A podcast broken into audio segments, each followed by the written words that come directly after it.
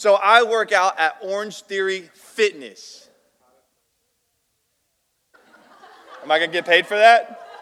I'm going to hit that person but I want to know if I'm going to get paid for that. All right, that was really good. No, I'm just kidding. Okay. Yeah, so I work out at Orange Theory Fitness. I love it. So Orange Theory Fitness is a really cool, this is not a commercial, but I want you to understand what it is. It's a really cool kind of high intensity interval training. I think I nailed that. Um, and so that's what we do. So we're like running really fast and then we run really slow and then we pump a lot of weight and then we pump little girly weights and no offense. And then we do all these different things and it's really cool. But the, it's run in the format of a class.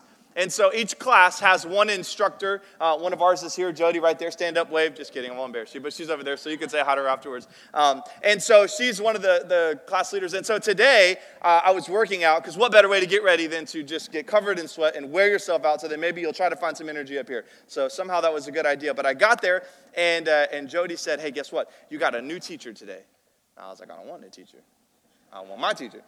But she said, we're going to try this guy. We're getting this guy started. We're getting him rolling. And, and so, uh, so here's this guy. Now, the thing with this high intensity interval training is you're always moving. So there's always some new thing. And so you're moving people around. So these coaches are running around like crazy people, just trying to keep everybody on page and keep everybody in the loop. And so this poor guy, man, he, he did a great job. So if he's out there and he listens to this later, he did a great job. But it was his first class. And so, man, he was like a little fish out of water and he was just he was struggling. And actually made the workout really easy because he missed half of the stuff which was great. Uh, it was a great day to be there. But and so i'm, I'm watching him and, and I'm, I'm trying to work out but i'm kind of just caught looking at him and i'm laughing and I'm, I'm just having a good time because i think it's awesome because i know how hard it is.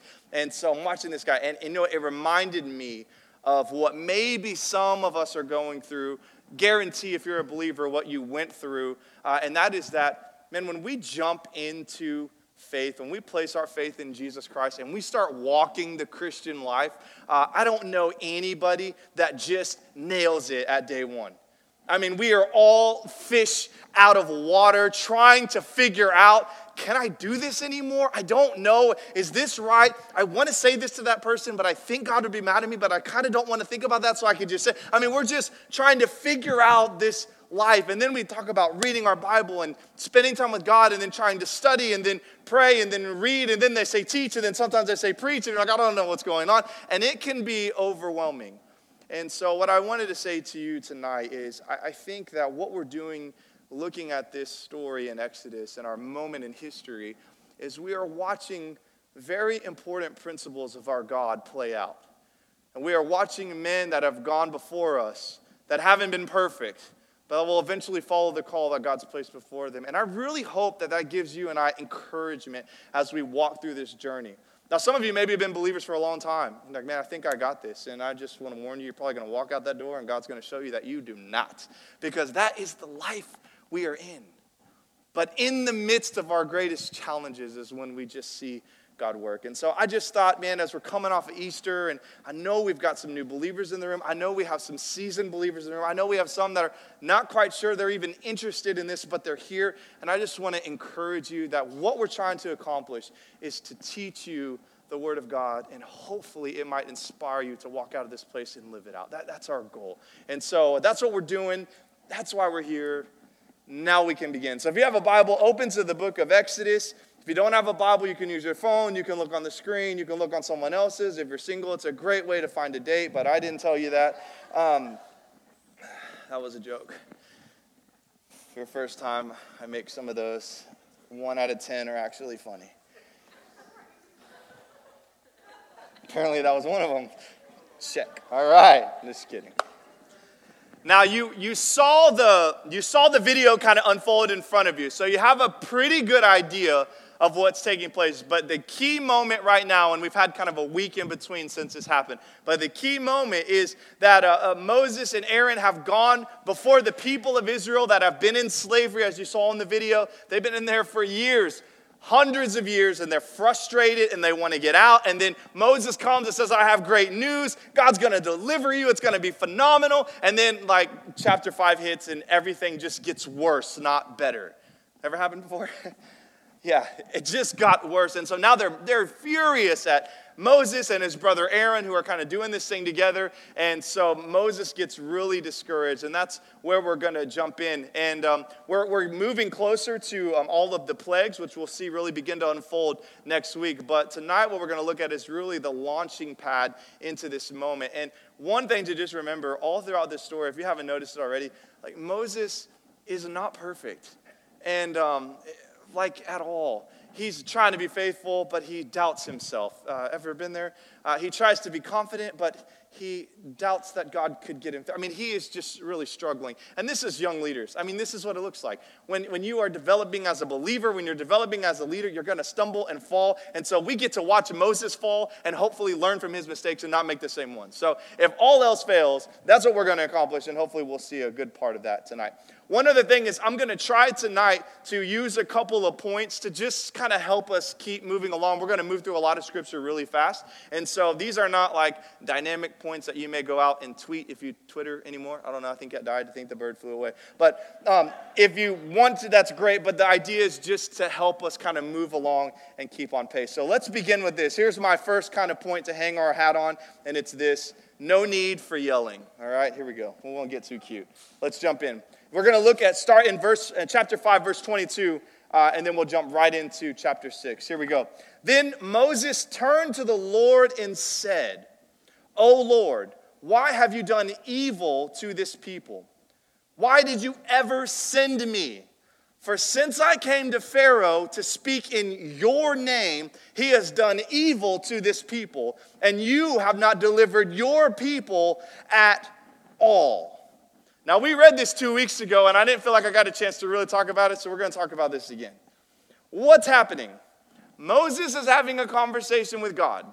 The conversation is coming from he presented to the people, he said all's going to be great, and then everything got significantly worse. And then the people got mad at him, so he came back to the source God and said, What in the world has happened? Have you ever done that before? It's okay, let's talk about this, all right? See, it's important to understand. It is okay to have a conversation with God. In fact, it's a good thing. Uh, now, my advice to you would be God makes lightning and it hurts. So, how you speak to Him might be a, a word of caution. But the reality is, God wants to have conversation with us. He wants to hear. He already knows everything, but He still wants to hear from you. Have you ever been to the grocery store and uh, you've seen, maybe you've seen this, and, and you see the little kid, and they're like, oh, sweet kid, and then just pick up and like throw something at mom. It's like, I hate you. You're like, whoa, not so sweet. Like, that'll never be my kid. Yeah, I used to say that in my mind, of course, because I'm a gentleman, but in my mind, it'd be like, you got problems, but that'll never be my, that'll never be my kid, that'll never be my kid, that'll never, and then one day you look down and be like, that's my kid. What happened? What happened? And Kyla, I wasn't going to tell you this, but I'm going to tell you now we were on Saturday, we had like a little Easter egg hunt, and all the kids are hanging out, and they're all sitting in the chair. And my daughter is in the middle of this group of three, and she just walks up to, to, to the boy that's a little bit older than her, who's sitting in a chair, just eating his little candy, and she just walks up to him and just pulls his chair over. I'm like, Kyla, stop acting like your mom. I mean, this is terrible. I'm just kidding. I did not. There are these. Was that too harsh? Sorry, babe. There's distance, so I'm safe. The reality is, though, listen, when you see that kid and they're yelling at their parent, and you know, if you if you were growing up, depending on the home, like if you yelled at your parent, something was coming back at you and significantly harder than what you threw out, whether it was word or action, right? And and what I want to say to you is that um, you know there is an element of this with God. He is so patient with us. And, and, and I think if we were all honest, we've all probably yelled at God, whether it came out verbally or it was in our mind. Uh, and maybe you had that moment today. And I just want to encourage you listen, do not be afraid to talk to God. He wants to talk to you. That, that's part of the deal, part of having a relationship that the Holy Spirit has made available for us. He wants to hear from you. I'd advise you not to yell at Him, but if you do that too, gracefully he's peaceful but you know, i don't know what's going to happen to you. Just be careful. But he wants to hear from you. Listen think of it like this. Have you ever been so mad at someone? You were so mad. You, i will never talk to this person again. And if we ever talk it is not going to be pretty. Have you ever had that moment? Of course you're all wonderful christians. You never have. Well i have. And i step into that moment and something happens, not by choice, but we end up, you know, face to face, and you have to talk because there's no way out, or you are just a complete jerk. And so you begin to talk, and you're angry, but you're just kind of talking. And the next thing you know, you solved nothing, but you feel better. Have you ever had this moment? Am, am I the only one? It's something about talking that brings down the walls. Now, it often leads to a resolution, but the reality is this when we get frustrated with God, we don't understand what He's doing, we can't figure out His plan. Sometimes the best thing we can do is just let some of that out and talk to him. And you might be surprised at the peace and the joy that you might find in the midst of that conversation because he's beginning to let you in a little bit into his story and his plan. And so I want to encourage, I do not want us to be the generation that never talks to God. I don't want that. I, want the opposite. I want us to be the generation that talks to him so much that people think we're weird. You're just walking down the street and they're like, who are you talking to? God? Oh, okay. That's cool. And you're driving in your car. I've seen Lamar singing. Ah! I know he talks to God though too, right? You're welcome. No, I don't know if he looks like that when he sings. But I want us to be that generation, man, that we talk to God. Now, some of you, my wife is a writer. And so it may not be verbal, you may be writing, and that may be your form of communication to God, and that's all great. I just don't want you to get in this box. The only time I can engage God when I'm at church, and the only time I engage God when I just sit there in silence. You can talk to Him. Now, most of the time, He's not going to respond audibly. In fact, it would be very rare if that were to happen now. But He will speak to you, and He'll do it through His Word, which we'll see tonight. He'll do it through the people around you. He'll do it through that parent that's been telling you all along the right thing, but you just didn't want to listen because they were your mom. And then finally you realize, oh, maybe God is using her in my life. This is how He works. So I, I, want us to be that generation. I want us to care. I want us to talk with God. And Moses has a conversation. He's a little overheated. He's yelling a little bit, and there's no need for that. But the reality is, he's doing what he needed to do, and that is to get down and talk with God. And I want to encourage you, if you haven't done that, you might start that tonight. And then it goes on. And it says, uh, and he says, Why did you ever send me? That's the recurring theme. Moses doubting himself. I don't have the power. I don't have the strength. I'm not the right guy. I'm not the, I don't have the right education. I don't have the right background. I have all of these excuses, all of these excuses. And he's asking God what happened. And then look what the Lord says in, in uh, chapter 7, verse 1. But the Lord said to Moses, Now you shall see what I will do to Pharaoh. For with a strong hand he will send them out, and with a strong hand he will drive them out of his land. What does God do? God pulls Moses aside and says, Hey, listen, calm down. He didn't say that, I added that. But calm down, and let me tell you what I'm going to do. I'm going to take care of this. I'm going to take care of this. I've been saying it all along for the last few chapters, but I'm telling you right now that I'm going to take care of this. And this is the God that we serve. Now let's look at the next thing. We doubt when we forget. We doubt when we forget. You might insert God in there. We doubt God when we forget. Verse 2. God spoke to Moses and said to him, I am the Lord. That's the word El Shaddai, the name El Shaddai for God. I appeared to Abraham, to Isaac, and to Jacob as God Almighty, but by my name, the Lord, now it's Yahweh, two different names, but by my name, the Lord, I did not make myself known to them. And this is a very interesting thing because uh, we've got some interpretation things here, and you're trying to figure out how God did so many things through Abraham and through Isaac and through Jacob. They had incredible stories. They also had a lot of messes along the way, particularly with Jacob. But all the way through, these guys have been encountering God, and God's been making covenants with them. He's been doing all of these things. And what God is articulating right now to Moses is what they experienced, you're going to experience even more. I'm going to reveal a part of me that they didn't get to see. Now, what it's going to be, it's going to be that a covenant's going to be fulfilled. They had heard about the covenant, they had seen it begin, but they didn't see it fulfilled. Moses is going to see the covenant fulfilled. We'll come back to that in a minute. But what God wanted him to see was that, listen, I am I'm bringing you here, and you are a part of something bigger. Did you catch that? Abraham, Isaac, Jacob, then there was Joseph, and, that, and it's the story's gonna start before him, the story's gonna go through him, and guess what? Newsflash, the story's gonna go on beyond him. And I read that and it kind of struck me because here's the reality that we forget about, guys. You're here and that's great, and you're part of the story, that's great, but the story was before you, and the story's gonna go on beyond you.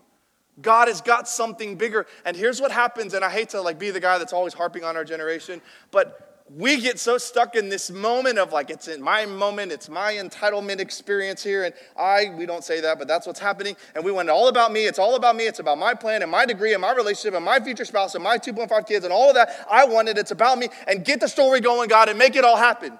And what we forget is that though God blesses us with all of those wonderful things and all of us in different ways and all of that, God is working a bigger plan that is much bigger than you and I. But how awesome, how amazing, how glorious is it that God allows us to it be a part of that plan. And I think this is the reality check that God was giving to Moses. Hey, listen, this has been going on well before you, and it's going to go on well past you. And, and I'm telling you guys, if we can wrap our minds around this truth, it sure takes a lot of pressure off of us, doesn't it? It humbles us a little bit. We think a little bit less about ourselves. I have to think about this now. You know, when I was single, you're all single, most of you in this room, you just live differently. You can do whatever you want. Like nine o'clock, the night's beginning. At nine o'clock, my night's been over. All right? Like it just changes when you get married, and then you have kids, and everything changes, right? But I'm telling you, this is, it'll humble you, man, because you begin to realize, hey, life's awesome. I'm a part of a story. God's doing something in my world. I have a life and things are happening and, and there's ministry and a job and all these things. But this story, it's so much bigger than me. I can't come home and be like, oh, it's about daddy. Dad's home. Everybody pay attention. I'm here. It's my moment. Cook my dinner. And Sarah does do that, so I guess it's not a good illustration. But this is my moment. Everything's about me. You, you, you go to bed when I want you to go to bed because it's my time to watch it. It's bigger than me now. Man, I have a wife, I have a daughter, there's a, a, ministry, and there's people and friends and family, and it's all bigger than me. I just get to be a part of it. But we live in a world sometimes, and I'm not condemning all of you, probably just some of you. Maybe it's most of you, I don't know, because it's me. We get so caught up in our world, we forget that there's something bigger happening. And what a gift that you and I get to be a part of it. What an unbelievable, what an unbelievable blessing. But when we're so caught up looking inward, we miss what's happening all around us. Oh, it's tough. And I think in this moment, God was saying a lot of things, but I think that was one of the big ones. Moses, this is going on. It's been going on. Trust me, I've got you. You are part of the plan. Let's go. And then he says, I am the Lord. I am the Lord. And what he's saying is listen, what I showed to those guys before you, I'm going to show you, but I'm going to show you something else. Uh, for those of you, uh, we talked a little bit about this already. When you were, maybe when you were growing up, maybe, how many of you grew up in a, a church home? Parents took you to church, drug you to church, however you. Look, okay. So maybe for some of you, your experience with church was you were around it your whole life and you knew about Jesus, heard about Jesus every Easter, every Christmas, that's for the rest of us. For you, and it was every single Sunday, and maybe every single Wednesday, and every every day in between, depending on, on your lifestyle. But you heard about Jesus, you knew about Jesus, you knew he was special because this whole building was like generated around him, but you didn't quite understand the magnitude of Jesus until you became a believer. And then he came into your heart and he began to change. Not everything was perfect, but he began to change stuff things began to change. And all of a sudden, the person that you heard about, thought about, even knew all the little Bible stories about, became a real thing to you. And you, this is the key, got to experience things with Jesus that you never experienced before you were saved. And this is the similar thing God's saying to Moses. Listen, I revealed myself to these guys, and we did great things all throughout Genesis. There were great things happening. But Moses, I'm telling you that I get to take you one step further. I'm going to reveal something about me that they didn't get to see marvelous thought. So Moses, again, getting this encouragement as he goes. And then verse 4 I also established my covenant with them to give them the land of Canaan, the land in which they lived as sojourners, just passing through. Moreover, I have heard the groaning of the people of Israel, whom the Egyptians hold as slaves, and I have remembered my covenant. Say therefore to the people of Israel, I am the Lord, and I will bring you out from under the burdens of Egypt. I will deliver you from slavery to them, and I will redeem you with an outstretched arm and with great acts of judgment. Those are powerful words. Absolutely powerful words. What does he say? Listen, I made a covenant all the way back with Abraham. It started with him. If you've been coming on Sunday mornings, this is like all beginning to mesh together, uh, depending on your class, because this is what we've been studying. It's really cool how this works. If you don't come on Sunday mornings, you should start because this will all mesh together and it'll be really cool. Um, but it started with Abraham, and God made a covenant with Abraham. And what God just told Moses is that covenant started with them, but I'm going to finish it with you. You are going to get to see that covenant be fulfilled. They didn't get to see that, they didn't get to experience that. This is marvelous. Now, by the way, one quick thought. We talked about this a couple weeks ago, but I want to say it again because it's so important. I want you to understand what a covenant is and the difference between a covenant and a contract. This is really important. All right, a contract says that two people make an agreement. And as long as you do your part, then I will do mine. And on the other side, as long as you uphold your part of the contract, I will fulfill mine. A covenant is nothing like that. A covenant says, no matter what you do on the other side, I will fulfill my part. That is why when God says, I've made my covenant and I am going to finish my, establish my covenant, He's saying, I have made a promise to you and I am going to be faithful to finish regardless of what happens. Even though you're doubting Moses, even though you're you are worrying about all the things that you should not worry about, and you don't know if you can make it through, I am telling you that I made that covenant then. They didn't get to see it fulfilled, but you will. And when I tell you I'm going to do something, I will. Gosh, that's got to give us so much hope to know that we serve a God that is so intentional, that is so serious, that cares that much that when He says something, it's going to happen. Are you that way? I, I try to be, right? I try, when I say something, it's going to happen. With Kyla and my daughter, I'm very weak. I try to be strong. It's like, do not do that. I think this is really cool. I think that God made us bigger than kids so they couldn't dominate us unless you've done VBS, then you've experienced a whole other side of the world. But they're smaller than us so that they can't like rally up and, and just kill us because uh, kids are crazy. But they, God makes them cute so that we don't kill them, right? And there's a really great balance here. It's really cool. And so when I look at Kyla and she gets in trouble or she does something silly, and I'm like, this is it. I told you three, I told you four times, I told you five times.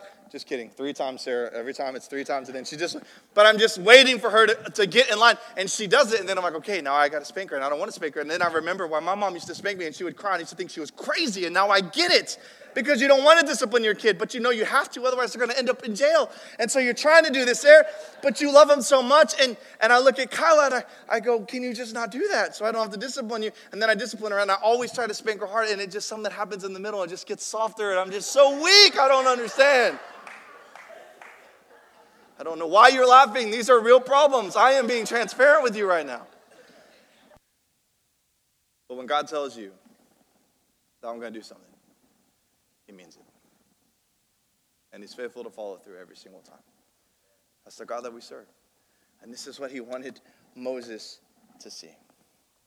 He says it twice in that little passage. He says it at the beginning, then he gives him some instruction, and then he says it again to just confirm and to make sure that he knows. Let's go on. And then in verse 9, here's a little point if you want to track along with this. The immediate can blind you to the potential. The immediate can blind you to the potential. Verse 9 Moses spoke thus to the people of Israel but they did not listen to Moses because of their broken spirit and harsh slavery. This is one little verse. We jumped ahead a little bit, but I want you to see this because that word right there, the broken spirit, this is what they were feeling. Moses came to them and said, Listen, I'm going to, can, listen, guys, can you imagine just being in slavery for 400 years? Okay? And, and, and, and they're trying, they want to get out, they just want to be free. It's been generation after generation that's been going through this. And then all of a sudden, a man appears and says, Listen, I've got a plan. God has given it to me. I'm going to bring you out of slavery. Can you imagine the kind of hope you would have? Right? We talked about this. What did they do, they bow down and they worshiped God. They worshiped God because God was going to be faithful. And then chapter 5 came and God, it just, it, like nothing happened. It just got harder and it got harder. The work literally doubled. It was twice as hard for them and they are furious. And so here's what happened Moses presented an option and the chains that of slavery, the symbolism, didn't fall. And as soon as they saw that the chains didn't fall, they gave up on God and they went right back to what they were doing. And listen, here's the reality in life, this happens. Not everything's going to be perfect. Not everything's going to line up. God may give you this incredible vision. He may say one day you're going to be in ministry, you're going to be a pastor, and you go, Great, let's start that today. And he's like, no, there's a lot of learning to be done. There's some education that's going to take place. There's a lot of problems you're going to have to figure out how to solve. There's a lot of theological things in the scriptures you're going to have to understand. There is so much work to get you to this place to be ready. And so sometimes God says, here's what you're going to do, but it just may not happen right now. And so when the people got this incredible news that they're about to be free, and then the chains didn't immediately fall, their spirits were broken. And they essentially turned their back on God. But here's what I want you to see. Because we know that this happens, we have, this is part of the maturing in faith. We have to understand how we respond to this. Here's what we need to see there are promises from God that are immediate, and there are promises from God that will be in the future. But all of his promises are guaranteed. So, some of the immediate promises, when you become a believer, God says, no more shame, no more guilt, no more separation from me, that's immediate.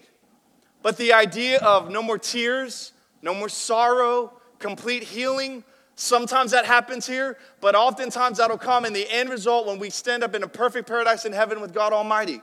And so some of those promises are immediate, some of those are going to come down the line, but all of them are guaranteed. What we've got to wrap our minds around is that, listen, when we begin to follow the Lord, it's not always going to be roses and sunshine, but as we follow the Lord, He will help us to navigate through. And here's the beautiful thing when we hit our darkest moments, we get to see sides of God that we would never see and we get to see sides of people, sometimes good, sometimes bad, but we get to see sides of other people that we wouldn't see in those moments.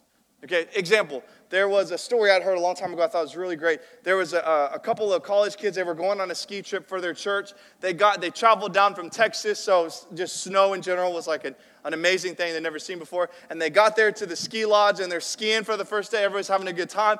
Most of them on the group are all Christians, but there's one guy, he's not a Christian, he's kind of new to the church, but he came with his friends, he's just checking it out. And so they're all skiing on day one. And then the morning of day two, they find out that one of the girls from their youth ministry had passed away. And so, this trip that was this moment of celebration and joy and excitement and just fun and, and recreation and letting loose, all of a sudden became just a moment of mourning and sorrow.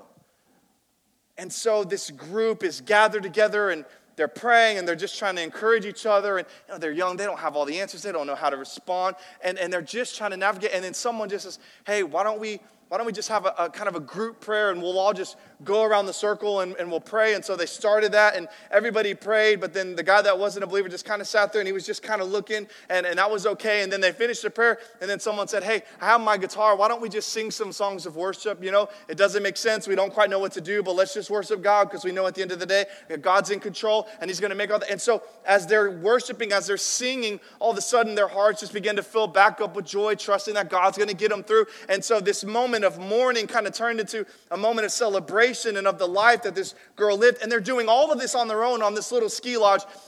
And this guy that's not a believer, he's looking in and he is absolutely stunned. He cannot put into words what he's witnessing. How in the world could the friends of this young girl who had just passed away less than 12 hours later, they're praying and then they're singing and they're finding joy in this unbelievable moment. And he said, I have never seen anything like that in my life. Listen, here's what's crazy. When we hit our lowest, darkest, scariest moments, that's when we see things of God we've never seen before. Listen, if everything's good, life's perfect, you just don't see God the same. But man, when you hit that point of desperation and there's nowhere else to go, though we should have been the first place you went, but that's another sermon for another day. There's nowhere else to go, and you finally look up at Him and say, God, I have no other options. I know nothing else to do. I'm just surrendering myself to you, and all of a sudden you begin to see Him in a way you've never seen Him before. It's the same thing with people. And this is what that guy experienced. He looked around at these friends. He didn't quite understand what it was, but by the end of that trip, you better believe he had seen Jesus. He'd seen it through man. And we've got to hang on to this. This is part of that spiritual maturity. When you can wrap your mind around this and you can embrace it, you don't have to be happy about the challenges we're going to face, but when you understand they're going to come and you prepare yourself for them, when they come, you will see things of God you've never seen. And whether you see in other people or you show other people, listen, don't miss this. There are many people that will never open up a Bible, but they will see a lot about Jesus through how you live or don't live your life. It's the call of a Christian. So I, I don't want us to live, and we've hit this a couple times in our series, I know, but I don't want us to live in this, this bubble where everything's good and we're happy and we praise God and we're, we're nice to everyone and then things go bad and we just turn away from everyone and we're, we're angry at God and then we'll come back when things tune down. I don't want that. I want to see you live the same way all the way through. And it's okay to have questions, it's okay to have some sorrow, but I want you to know that your faith and your trust, and I want you to believe it. You know that God can do anything. If God can do all these miracles, if God can make all this thing happen, I can put my trust in Him and I'll, He'll get me through whatever. I don't care. I trust Him. I'll keep walking. Can you imagine what would happen just to the vicinity of people that we reach from this room if we all begin to live that way? And it's so easy when we're together in a room and you're just listening to me and you go, that sounds good. That's a good idea. That's a good idea. And then reality hits and you've completely forgotten what happened just eight hours ago. And the reality is that happens because we're living too much in man and not in God.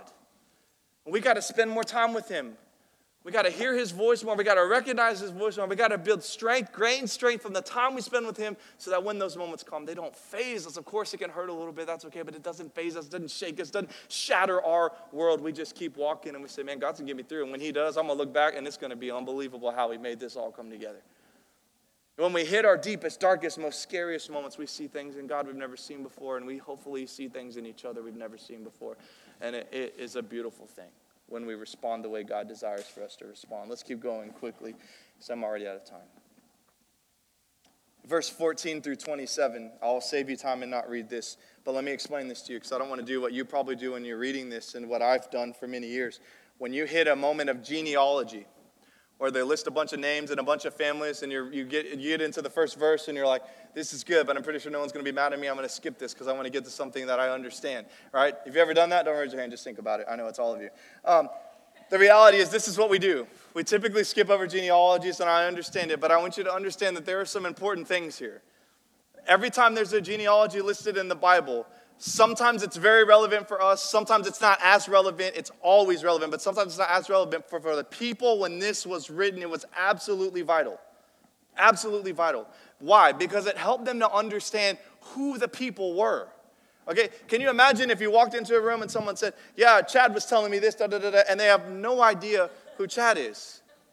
But then you could say, Chad. He's the son of Stephen. His brother and sister are Eric and Bethany. His wife is Sarah. His daughter is Kyla. Oh, Kyla, I know Kyla from this. And so that makes sense. I can see, you see how this is important? And so this is what genealogy is. One of the main things that they accomplish is helping the people that were reading this to know who is this guy, Moses? Is it that Moses, this Moses, or that Moses? I don't know. And then Aaron, his brother, which one is it? And so genealogies help us to get that picture. Genealogies also help us, and, and I wouldn't get into a debate with this yet, but you might start to study this. Genealogies also help us to defend our scriptures a little bit. They show historical truth in family lines, but they also, and here's the thing with Moses and Aaron's genealogy, and this is what God wanted us to see, is that their family line was messed up. Really messed up. We're talking incest, we're talking revolts, we're talking all kinds of sexual immorality. It was absolutely messed up. So you say, how does that help us like kind of defend our faith in our Bibles? Because here's the deal. If they were trying to only write things that were false and make them believable, you would leave out all the bad stuff. Right? Example, if you were, let's just say some crazy illustration here, that you were a descendant of, I used him the other day, Adolf Hitler if someone asked you, hey, tell me where you came from, you would probably just say, I'm from German descent. Right? Most people aren't coming, man, I'm the grandson of Adolf Hitler. He killed millions of people.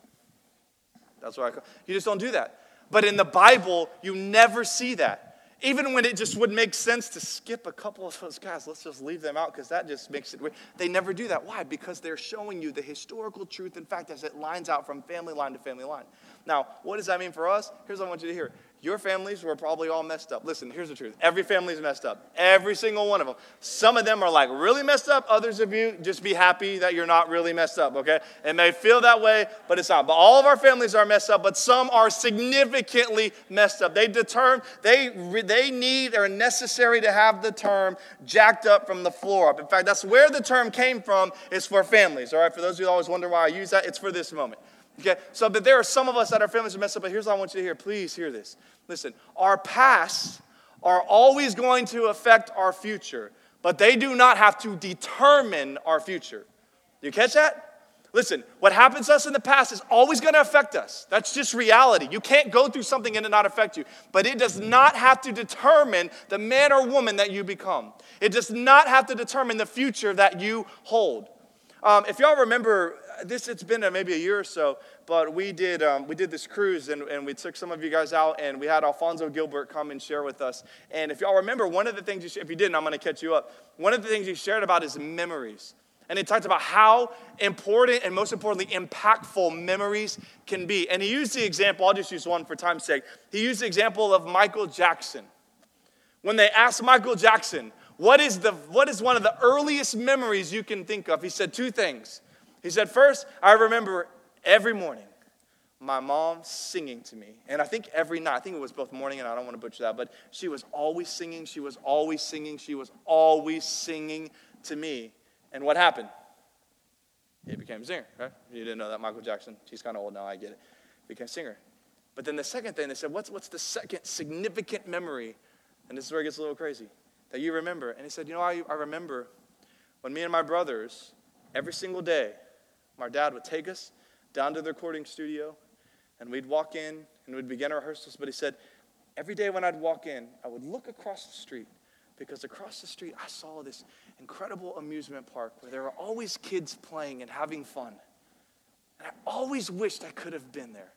I always wished even just one day I could have gone to the amusement park and played with the kids, but I was always going in to record. What are the two moments that define Michael Jackson's life? He was a singer. He built that little I think it was, what do you call it? Neverland? Never, Neverland? Whatever. Maybe that was Peter Pan. I don't know. But he, he built that on his own property. Now, we know that things got a little crazy after that, and so we'll just leave that out because that's not the point.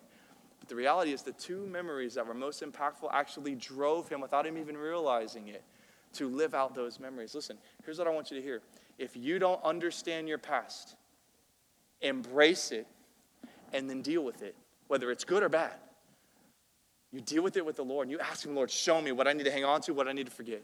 If I need to forgive, help me to forgive. If I need to be forgiven, Lord, help me to forgive. Help me to be forgiven, Lord. Help me to find that forgiveness in Jesus Christ. But whatever it is, Lord, I want you to deal with it because my past can affect me and it can either drive me to do something good because of something bad that happened, but I do not want it to determine where I go.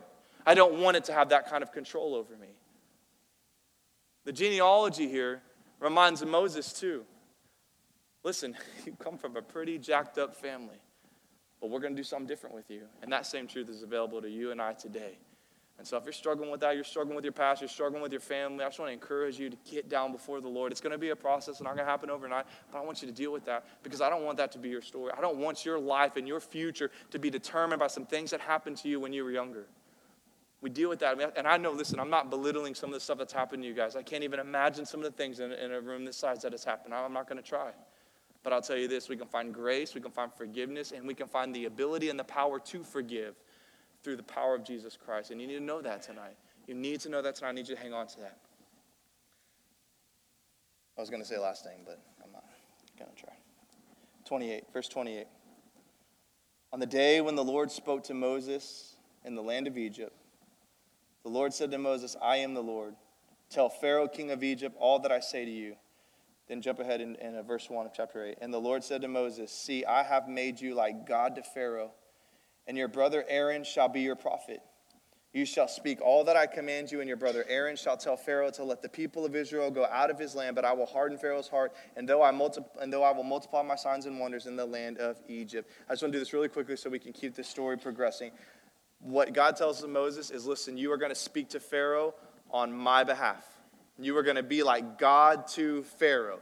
I'm going to speak, but it's going to come through you, and it's also going to eventually come through Aaron, but it's going to be spoken. You're going to stand in on my behalf. Now, God's done this all throughout the scriptures. What we're reading is someone standing in on, on God's behalf and writing these words down for us through this power of the Holy Spirit so that we have something to read, to soak on, to learn, and to grow, and then to go out and live. Okay, and so God's been doing this all along, but He just tells Moses, listen, I'm giving you confidence. I have set this ordained moment. You're going to stand in front of Pharaoh, and you are going to speak for me. By the way, it goes back to the thing we said earlier. You can let this word wash over you, change you, mold you into the man or the woman God's called you to be. And you can step out and you can encourage people that never read a Bible see Jesus in a way they've never seen, or you could do the opposite.